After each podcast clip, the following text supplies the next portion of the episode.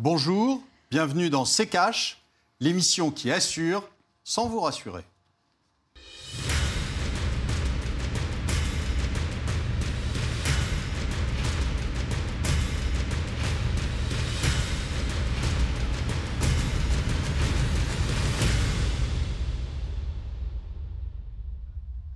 Bonjour, aujourd'hui nous allons vous parler de l'assurance vie. Est-ce une bonne idée ou non? Bonjour Estelle. Bonjour Olivier, bonjour à tous, bienvenue dans ce nouvel épisode de C-Cash. C'est le placement préféré des Français. L'assurance vie est au sommaire de C-Cash aujourd'hui. Est-il un placement si fiable qu'il en a l'air? Les taux d'intérêt bas menacent-ils l'assurance vie? Ce sont les questions auxquelles nous allons tenter de répondre avec vous aujourd'hui, Olivier. Mais d'abord, selon les chiffres de la FFA, la Fédération française des assurances, en 2018, 54 millions de contrats d'assurance vie ont été souscrits ce qui représente environ 38 millions de bénéficiaires. Je vous le disais, l'assurance vie est le placement préféré des Français. En 2018, la collecte nette s'établit à plus de 22 milliards d'euros. C'est trois fois plus qu'en 2017. À titre de comparaison, en 2018, le livret A et le livret de développement durable et solidaire ont collecté, eux, 12 milliards d'euros. Olivier, pourquoi est-ce que ça plaît autant l'assurance vie? Pourquoi cet engouement? Parce que euh, ça a été un excellent produit un excellent produit qui était réellement défiscalisé, euh, presque complètement. Euh, vous n'aviez euh, à ce moment-là pas la CSG, pas la RDS, vous aviez sur l'impôt sur les successions, c'était complètement free. vous avez aussi des taux qui étaient des taux jusqu'à 2009, 2010, des taux qui étaient très intéressants, avec une, rentabilité du fonds euro et, euh, et aussi d'ailleurs des unités de compte, puisqu'il y avait euh, une hausse assez constante de la bourse mhm. depuis le creux de, 2000. Donc vous aviez réellement un produit qui était intéressant, qui était défiscalisé, etc. Jusque en 98, en 98, on change un petit peu les, les, les, choses. Ensuite viennent la CSG, CRDS qui au départ était très très euh, faible mhm. et qui euh, n'a pas arrêté de monter depuis. Euh, aujourd'hui, vous êtes à plus de 17% de CSG, CRDS. Vous êtes maintenant avec le, le, prélèvement forfaitaire, vous êtes à, à 30%. Donc il n'y a plus de défiscalisation. Ça n'est encore intéressant qu'en cas de succession. pour une tranche qui est inférieure à, à, 152 000 euros. Vous avez un abattement supplémentaire par rapport aux, successions euh, du, reste, enfin la succession euh, euh, entière. Et donc, c'est intéressant, c'est intéressant, mais le problème, c'est qu'aujourd'hui, vous avez des mmh. assureurs qui sont coincés par les taux bas et qui, et, ça devient de moins en moins intéressant. Alors, pourquoi est-ce que les gens continuent à y aller bah, Tout simplement parce qu'ils n'ont pas vu qu'il s'était passé quelque chose en 2008 mm. et que euh, euh, les conditions ne sont absolument plus les mêmes, euh, conditions de risque et conditions fiscales qui ne sont plus les mêmes qu'avant. Justement, Olivier, quelles sont les spécificités de ce placement pour tout comprendre? Voyez le tiroir cash d'Antoine Vassas. L'assurance vie, les Français l'aiment, et ça de plus en plus au fil des années. La valeur des contrats en cours atteignait le chiffre record de 1700 milliards d'euros à la fin de 2018, une augmentation de 11% par rapport à 2017. Le principe est simple, vous, l'assurez, donnez de l'argent à un assureur chargé de le faire fructifier pendant une période déterminée ou durant toute votre vie à la fin du contrat ou si vous passez l'arme à gauche, vous ou un bénéficiaire récupérez la somme investie avec une plus-value bien sûr, déterminée en fonction du placement, garantie mais peu élevée si c'est un fonds en euros, plus risqué mais rapportant plus si c'est dans des unités de compte calquées sur l'évolution des marchés financiers. Les avantages sont nombreux. D'abord, une fiscalité assez basse comparativement aux autres contrats d'épargne. Si l'assurance vie est destinée à un bénéficiaire, elle sera considérée comme une donation et donc exonérée de frais de succession. Elle n'est également pas taxée en dessous de 152 000 euros.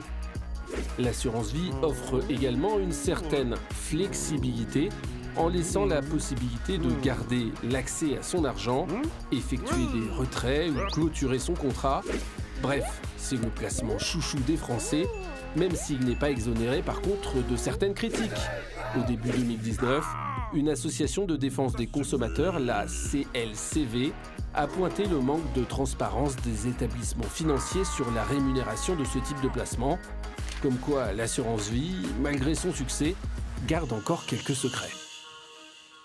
Alors Olivier, euh, on vient de le voir, on peut placer son argent euh, sur des fonds en euros ou sur des unités de compte.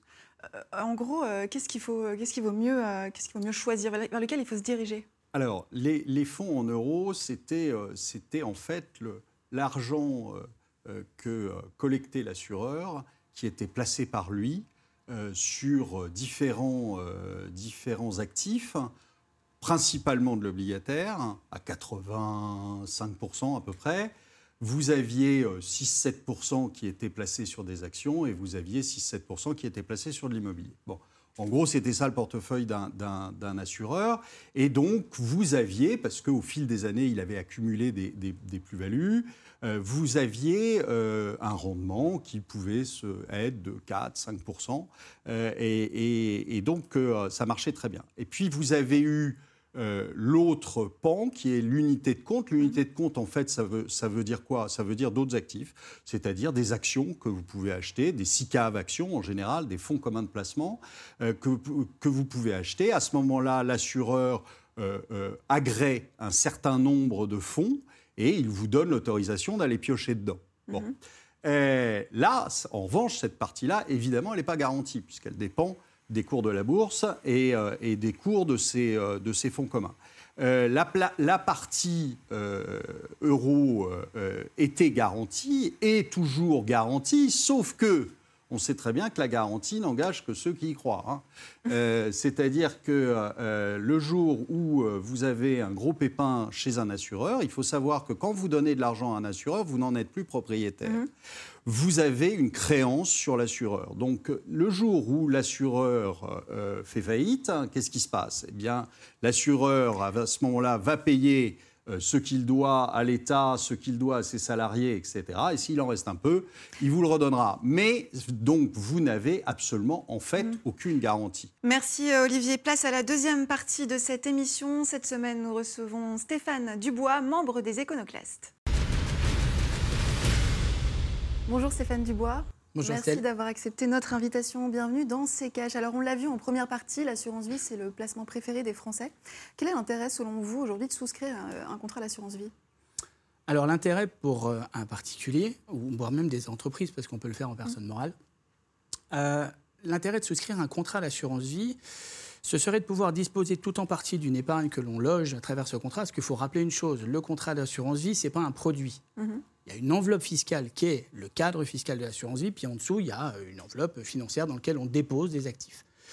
Le contrat d'assurance vie va nous permettre en fait de pouvoir, euh, pendant un certain nombre d'années, euh, mettre de l'argent avec une fiscalité avantageuse par rapport au marché général, sauf qu'on l'a vu tout à l'heure et on l'entend, elle baisse de plus en plus, enfin, il diminue de plus en plus cet avantage, mais surtout d'un point de vue de la succession et de la transmission, il y a beaucoup de choses que l'on peut faire. Mhm. C'est-à-dire qu'on peut léguer, on peut euh, On peut transmettre exactement des clauses bénéficiaires sur mesure, qu'on appelle des clauses à tiroir, où je vais dire je préfère donner 30% à mon fils A parce que j'ai compensé dans ma masse successorale avec une autre partie de mon épargne autre chose, à ma fille B lui donner un petit peu moins parce qu'elle a mieux réussi, bref, avantager dans les clés de répartition qui sont déjà connues à l'avance, ce genre de choses, ça c'est intéressant. Olivier? Réaction? Alors, c'était en effet intéressant. Euh, il fut un temps euh, où c'était intéressant. Aujourd'hui, il y, a, ce qu'il faut bien comprendre, c'est qu'il y a un risque. Pourquoi? Parce que je vous ai dit tout à l'heure, les, taux, euh, d'abord, vont rester durablement à zéro. Et qu'aujourd'hui, les assureurs, ne pouvant pas récupérer mmh. du rendement, eh bien, prennent des risques. C'est logique pour avoir, pour essayer de récupérer quelque chose, un petit peu de plus-value, un petit peu de rendement, eh bien, ils sont obligés de prendre des risques, c'est-à-dire se mettre de plus en plus sur les actions, se mettre sur des obligations en dégradant la signature euh, de, de, de, l'obligation. Et donc, euh, quand vous prenez des risques, alors c'est très bien, hein, vous pouvez faire un rendement supérieur, mais vous pouvez aussi vous casser la figure. Et là, on a prévu, euh, avec la loi Sapin, euh, etc., on a prévu tout ce qu'il fallait pour pouvoir bloquer les fonds. Alors les bloquer et puis ne vous les rendre que très partiellement, par exemple, hein. ou alors les bloquer et à ce moment-là, vous sortirez en rente parce que ça permettra de ne pas... euh, disons faire faillite tout de suite, et euh, euh, on vous dira, ben, on vous sort une rente, oui, d'accord, mais vous ne disposez plus de l'argent que vous avez mis dans l'assurance vie, et on vous impose quelque chose. Vous pourriez très bien vouloir ressortir en rente, mais c'est votre décision. Là, ça va être la décision de l'assureur. Et donc, euh, vous êtes dans, dans un, un produit qui a été un extraordinaire produit d'épargne et qui aujourd'hui est un produit dangereux dans lequel vous pouvez vous faire coincer, dans lequel vous pouvez perdre ce que vous mettez comme argent. Et malheureusement, euh, les gens continuent sur, en fait, sur ce qu'ils ont vécu avant. C'est-à-dire, ils sont dans cette idée que c'est génial, etc. Non, c'est pas génial. Et aujourd'hui, le, le fait que l'avantage fiscal, euh, euh, y ait encore un tout petit avantage fiscal, en fait, n'a aucun intérêt puisque de toute façon, vous gagnez rien. Donc, euh, Ouais. euh, défiscaliser quelque chose quand vous gagnez rien, ça me paraît peu intéressant. Donc voilà, c'est quelque chose qui, pour moi, a vécu. On le voit d'ailleurs très bien depuis euh, ces, derniers, euh, ces dernières semaines. On voit quoi? On voit qu'un certain nombre d'assureurs sont obligés de se recapitaliser. C'est pas par hasard, c'est pas juste pour faire joli, c'est simplement qu'ils ont des Alors, difficultés. juste, Stéphane Dubois, pour que l'on comprenne bien euh, la- l'assurance vie euh, globalement, euh, Olivier parlait de blocage. Ça veut dire qu'on ne peut pas retirer, une fois qu'on met ses fonds dans l'assurance vie, on ne peut pas les retirer quand on les souhaite, quand on le souhaite. Alors, les particuliers ne le savent pas tous, mais dans le Code général des assurances, il est très clairement écrit que s'il y a un déséquilibre majeur au sein de la compagnie, la compagnie est maintenant, via l'article, enfin, euh, l'article, l'ancien article 21 de la loi Sapin 2, nous dit très clairement que soit il y a une restriction de tout en partie de l'épargne, donc en gros, je bloque les rachats et ou les arbitrages, donc je serais peut-être sur un FCP ou sur autre chose qui est en train de dégringoler et qui malheureusement je voudrais arbitrer, l'assureur me dirait non, parce que peut-être qu'il ne connaîtrait Ouais. même pas la valeur du cours, donc il ne pourrait pas me dire je te garantis que tu as tant de titres. Euh, ce serait aussi la, la possibilité donc d'empêcher donc les rachats, les transferts et potentiellement la transformation. Et on le voit peut-être que les assureurs reviendraient sur une forme de dire bah voilà, on peut pas vous donner votre argent tout de suite. Bon, vous l'avez, hein, c'est un titre de créance, il y a votre nom dessus, il y a notre nom dessus, on vous le garantit, l'État est là, il n'y a pas de problème. Par contre, on vous le redonne par petits morceaux. Et de toute façon, les gens n'auraient plus le choix. Euh, la population accepterait. Par contre, une chose que je voudrais rajouter, et c'est important parce que dans l'assurance vie, on ne le dit pas souvent, euh, vous avez un paquet de contrats en déshérence. Parce que les clauses bénéficiaires ne sont pas bien rédigées. Ben, C'est-à-dire qu'en fin de compte, euh, euh, mon père me donne un contrat d'assurance vie d'un million, par Mhm. exemple, euh, et ce serait chouette, et il me dit, voilà, il me nomme sur le contrat, mais il me nomme mal, puis sur le papier carbone, ça s'efface. Et puis au moment du décès, je ne connaissais pas l'existence de ce contrat, je le découvre, j'en sais rien, je ne le traite pas, ou je ne retrouve pas le papier. Mhm. Ça peut arriver. Eh bien, le problème qu'on a, c'est que les compagnies, avant, à l'époque, n'avaient pas l'obligation de chercher l'héritier. Donc aujourd'hui, il y a un peu plus de 5 milliards 4 dans les caisses d'assurance vie qui sont déposées et qui dorment alors qu'il y a un bénéficiaire effectif en face. D'accord. C'est une chose importante. Donc depuis maintenant 2017, il y a eu des lois où les assureurs sont obligés de maintenant de rechercher, mais on leur dit qu'ils sont obligés, mais ils n'ont pas à dire comment ils font. Mais bon, voilà, petite anecdote. Euh, Vous parlez justement, ils n'ont pas à dire comment ils font. Il y a une, il y a une association, on l'a vu euh, dans le tiroir cage le 28 février dernier, donc une association de consommateurs a pointé du doigt le manque de transparence des oui, établissements financiers Mm. concernant la rémunération des contrats. Alors, la CLCV, c'est le nom euh, de l'association, elle plaide pour la publication annuelle d'un communiqué de presse avec le taux de rendement à minima des 10 contrats avec le plus d'encours. Ça vous paraît légitime, ça, Olivier? C'est c'est, c'est deux choses. Moi, qu'on qu'on publie le, le rendement, euh, euh, bien sûr, mais, mais bien au-delà. C'est-à-dire que, est-ce que vous savez ce qu'il y a dans un fonds euro? Personne ne Mhm. le sait, en fait. Alors, je vous ai donné les grandes masses tout à l'heure, hein, et on sait Ouais. que à peu près toutes les. Alors, évidemment, quand vous êtes chez Generali, il y a plus d'obligations italiennes. Mhm. Quand vous êtes chez AXA, il y a plus d'obligations françaises. Quand vous êtes chez euh, euh, euh, Allianz, vous avez plus d'obligations euh, allemandes, etc. Mais tout ça euh, ne vous donne pas la composition. Sachant que Or, 80% des contrats sont consacrés euh, au fonds en euros. Donc c'est Oui, oui. Alors, ce qu'il faut savoir, c'est qu'aujourd'hui, c'est ce que je vous ai dit, une fois que vous avez mis votre argent dans un contrat d'assurance vie, il ne vous appartient plus. Donc l'assureur fait absolument ce qu'il veut. Mm. Si aujourd'hui vous avez un assureur qui a la bonne idée, comme Groupama en son temps, de mettre euh, X milliards d'euros sur la dette grecque et que tout d'un coup, la dette grecque fait ce qu'on appelle un haircut, c'est-à-dire qu'elle euh, elle va elle ne va pas rembourser un, un certain pourcentage du, de, de l'obligation. C'était 75% hein, au, moment de, au moment de la Grèce, c'est-à-dire en 2012, 2011-2012. Et donc, euh, euh, Groupama s'était retrouvé tout d'un coup avec 25% de, euh, de ses avoirs. Évidemment, ça fait mal, ça fait un trou. Et c'est pour ça que Groupama, d'ailleurs, a été sauvé par la Caisse des dépôts. je rappelle, c'était sur les bons conseils de M.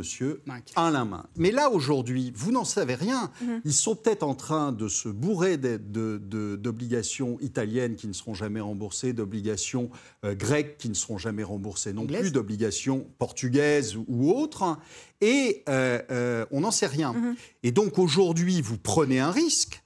Vous prenez un risque quand vous, quand vous souscrivez à du fonds euro, prenez un risque sans en être conscient.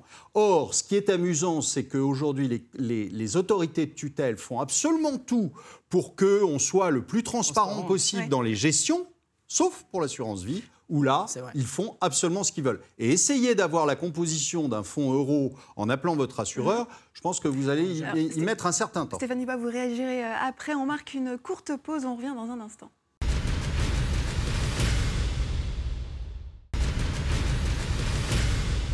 Bienvenue dans C'est Cash. Si vous nous rejoignez, on parle assurance vie avec Stéphane Dubois, membre des Éconoclastes. Euh, Stéphane, on évoquait avec Olivier le manque de transparence, euh, notamment dans les investissements sur le fonds en euros. Est-ce que vous partagez son avis? Tout à fait. Euh, la CPR, aujourd'hui, oblige tous les courtiers d'assurance et l'AMF oblige tous les conseillers d'investissement financier à une réglementation. C'est l'autorité de contrôle prudentiel. Et l'AMF bah, C'est l'autorité des marchés financiers, ça c'est important. c'est les deux régulateurs, les deux gendarmes. Ces deux entités, aujourd'hui, très rapidement, il faut que les gens le comprennent, euh, la CPR qui gère la partie assurance, il y a eu la directive européenne qui est arrivée sur la, la directive des produits de, distribution des produits d'assurance, qu'on appelle DDA, euh, qui oblige tous les intermédiaires à tout publier. Et on y va de la cartographie de mon cabinet, il faut que je fasse une analyse de votre profil de risque, que je le benchmark et que je le compare au profil de risque des produits, des sous-jacents que je vous propose, que je vous fasse tout un rapport d'adéquation et de mission. Mmh. Bref, tout un, tout un panel documentaire qui est hyper lourd pour les courtiers. Par contre, on voit que l'assureur, il n'est pas transparent, mais alors du tout, mais du tout, sur son fonds général. On connaît les grandes masses. Mais aucun assureur et le régulateur a demandé qu'il soit un peu plus transparent. C'est vrai que maintenant, il va publier maintenant chaque fin d'année sa rentabilité, son résultat. Par contre, ses fonds propres, on ne les connaît pas toujours. Hein, Ce n'est pas toujours très très clair. On ne les trouve pas facilement, en fin de compte. Mais c'est vrai, Olivier tout à l'heure le disait, euh, quand une, compagnie d'assurance va se recapitaliser de 500 milliards, 500 millions pardon, d'euros, euh, on pourrait se demander pourquoi ils ont peut-être peur que leurs clients s'en aillent en cas de décès, puisqu'en cas de décès, la prime s'en va à l'héritier, donc il n'est plus dans les caisses. Et j'ai peut-être une proportion, on parlait de démographie, je crois, chez vous il y a quelque temps, j'ai mhm. peut-être une proportion de mes clients qui est âgée. Et quand ceux-là vont mourir, c'est peut-être dans 10, 15 ou 20 ans, avec les tables de mortalité, on le connaît, bref, et c'est vrai qu'aujourd'hui, moi, j'appellerais les autorités plutôt regarder les assureurs en leur disant soyez transparents. Parce que moi, quand j'étais conseiller financier, il y a des fonds, avant de les proposer, honnêtement, il fallait que je donne 18 documents avec des heures de rédaction pour expliquer ce que c'était. Un assureur, il peut aller à jouer, comme le dit Olivier, sur n'importe quel support aujourd'hui, sans qu'on lui, euh, sans qu'il en rende mmh. compte à quiconque. Alors, messieurs, le 25 euh, octobre dernier s'est tenue la 11e conférence internationale euh, annuelle de la Fédération française de l'assurance. Bruno Le Maire y était euh, invité. Le ministre de l'économie a déclaré que, je cite, la transformation du modèle de l'assurance vie est inéluctable et irréversible, mais elle doit se faire de façon collective et progressive. Comment faire évoluer l'assurance vie Est-ce que vous avez compris la phrase? Oui. Parce que moi, Il parle de hein transférabilité Il dit qu'il faut, transformer l'assurance vie. Non, mais il faut transformer l'assurance vie, oui, c'est bien. On a toujours rien compris sur la manière dont il fallait qu'elle se transforme.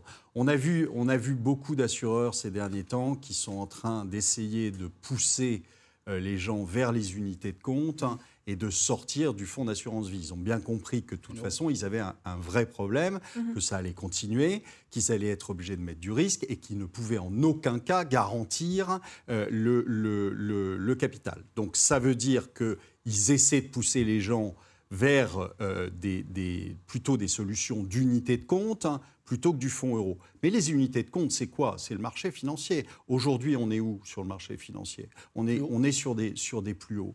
Donc, euh, on va aller pousser les gens pour, ce pour se mettre là-dessus simplement pour pas exercer de, de, garantie. Mmh. Euh, euh, une fois que vous vous serez fait rincer sur les, les, unités de compte, on va vous dire, bah oui, mais on ne peut pas vous les garantir, les unités de compte. Donc, excusez-nous, mais c'est tant pis. Donc, aujourd'hui, les assureurs ont bien vu que leur modèle, qui était un modèle, je vous dis, qui était parfait, euh, euh, est en train de, se finir. Vous avez aussi euh, la question des, impôts. C'est aujourd'hui, quand vous souscrivez un, contrat d'assurance vie, vous ne savez pas à quelle sauce vous allez être mangé dans 8 ans. Ceux qui ont souscrit il y a 8 ans un contrat d'assurance vie ne s'attendaient pas à ce que la CSG soit à 17,2 et que vous ayez en plus euh, euh, une, une, flat tax en fait de, 30% maintenant sur les dépôts après 2017. Donc euh, tout ça, c'est finalement à, rentabilité inconnue, de plus en plus inconnue, avec une fiscalité qui, figurez-vous, ne va pas régresser. Mmh pour la bonne et simple raison que, comme vous le dites, il y a beaucoup d'argent dans l'assurance vie et que donc c'est quelque chose qui intéresse particulièrement M. Bruno Le Maire. Justement, Stéphane Dubois, juste un mot sur ce euh, tweet du ministre de l'économie. La loi Pacte permet désormais d'offrir des supports d'assurance vie en unité de compte investis dans des entreprises non cotées en bourse. Les épargnants contribuent ainsi à la croissance de notre tissu de PMU. C'est ce genre d'alternative dont on a besoin? Oui, mais rediriger l'épargne, c'est bien, mais il faut bien comprendre que l'assurance vie, c'est avant tout un outil pour le gouvernement en place, que ce soit celui-là ou un autre, ou le futur ou les, les, passés. Les relances de politique publique, quand ils ont besoin d'avoir des fonds pour acheter leurs obligues, c'est qui les achète? Les étrangers et aussi les compagnies d'assurance vie. Donc sans le stock d'épargne, euh, ma politique euh, locale, je ne la fais pas de la même manière. Et donc oui, transférer, diriger vers les produits, sauf que les gens ne sont pas prêts aujourd'hui à mhm. rentrer sur les entreprises et prendre des risques. En France, j'ai du mal à y croire. Mais bon. Ce sera le mot de la fin. Merci beaucoup euh, Stéphane Dubois d'être venu sur le plateau de CK. Je rappelle que vous êtes membre des Éconoclastes. L'actualité de la semaine, Olivier, on va s'intéresser aux impôts locaux des entreprises. Selon le MEDEF, les sociétés françaises ont payé 42,6 milliards d'euros d'impôts en 2018 aux collectivités locales, soit en moyenne 2310 euros par salarié. Le montant est beaucoup plus élevé que l'impôt sur les sociétés payées à l'État, qui atteint lui les 27,4 milliards d'euros. Olivier, les entreprises payent-elles trop d'impôts? Je ne pense pas que ce soit la bonne question. C'est euh, quelles entreprises payent quels impôts? Aujourd'hui, le problème, c'est que euh, tout ce qui est euh, PME, tout ce qui est même entreprise moyenne, petite, paye un impôt qui est, lui, ahurissant à, à, plus de 30%, sans, sans, parler mm-hmm. de tout ce qui est impôts locaux, etc. Juste IS et que vous avez euh, des entreprises multinationales du CAC 40 qui payent 6, 7, 8% d'impôts euh, euh, sur, sur leurs résultats. Donc là est le problème c'est euh, euh, aujourd'hui, les grandes entreprises ne payent pas assez d'impôts. En revanche, euh, les petites sont massacrées. Est-ce qu'il n'y a pas un problème de répartition entre les impôts locaux et les impôts payés à l'État quand on voit Si, mais comme c'est toujours le même, c'est toujours le même cinéma, si vous voulez. C'est-à-dire que on vous fait des grandes annonces en vous disant qu'on baisse hum. les impôts, qui sont les impôts, je dirais, les, les plus euh, les plus euh, éclairés, euh, en fait, ceux, sur lesquels on met, l'accent, donc IS, IR, etc.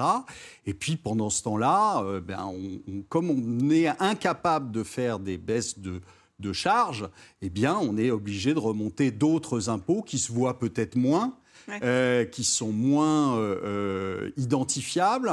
Et donc, c'est le jeu des, si vous voulez, des, des, vases communicants, c'est-à-dire vous en baissez un, vous remontez les mm. autres, et puis vous dites, bah, regardez, la fiscalité a baissé. Non, la fiscalité n'a mm. pas baissé, elle ne fait qu'augmenter si vous prenez la fiscalité totale. Merci Olivier, on passe au débrief des commentaires. La semaine dernière, notre émission était consacrée à la démographie. Voici les commentaires que nous avons sélectionnés. Celui de Jean-Claude 2000. Le problème n'est pas le vieillissement de la population, mais la démographie galopante, car avec la technologie, c'est la valeur de la formation qui est en cause. Vous pensez comme au 19e siècle, Olivier? Eh bien, je pense comme au 19e siècle, euh, Jean-Claude, si le problème est un vieillissement de la population, euh, parce que ce qu'on vous a dit euh, pendant l'émission, c'est que euh, ça changeait absolument tout le, tout le modèle et qu'on on ne pouvait pas faire l'impasse là-dessus. il va falloir qu'on trouve un autre modèle économique. et je pense que la crise qui va venir euh, va s'en charger. On passe aux commentaires de Valafal Olivier. Je n'ai qu'une chose à dire régulation des naissances avec une limite à deux enfants. Si l'homme n'est pas capable de se réguler lui-même, les catastrophes qui en découlent le feront à sa place. Un grand pouvoir implique de grandes responsabilités. Et tant que l'humanité ne sera pas capable d'assumer, les problèmes deviendront de plus en plus graves. Euh, et si l'homme n'était pas capable de réguler ses commentaires, euh, c'est, enfin, j'ai pas grand-chose à dire là-dessus. Euh, vous pourriez aussi euh, demander à ce qu'on tue les vieux, euh, histoire de, de, de, réguler aussi un peu plus la population. Enfin bon, sans commentaire. Allez, on termine avec celui de Pascal Auberson. Démographie ou écologie, plus d'humains, plus de pollution, la planète ne peut pas nourrir notre population mondiale actuelle. C'est vrai. C'est pour ça que je vous dis, aujourd'hui, il y a deux aspects dans la démographie. On en a parlé, c'était le, le la, phrase d'introduction euh, de la, semaine dernière, euh, il y a deux aspects dans la démographie. Il y a le vieillissement de la population et il y a le nombre euh, de, de personnes. Le nombre de personnes, on n'en sait rien. Toutes les, études qui ont été faites euh, montrent que c'est à conditions égales, etc. Il peut y avoir des guerres, il peut y avoir des épidémies, il peut y avoir plein de choses qui vont faire que ça va se, se, se réguler. maintenant, sur le, le fait qu'il faut changer de modèle, mmh. que en effet, on a un problème pas forcément d'ailleurs pour nourrir la population, mais on a un problème écologique d'énergie de, et compagnie. On le sait, on l'a dit, on l'a dit 100 fois il va falloir qu'on trouve un nouveau modèle et que la surconsommation actuelle n'en est plus un. Merci euh, beaucoup euh, Olivier, c'est la fin de cette émission. Merci de l'avoir suivi. On se retrouve pour un nouveau numéro la semaine prochaine. En attendant, vous pouvez euh, découvrir tous nos épisodes sur le site internet rtfrance.tv. Un dernier mot Olivier au lieu de vous prendre des assurances sur la vie, euh, assurez-vous de pouvoir récupérer votre argent.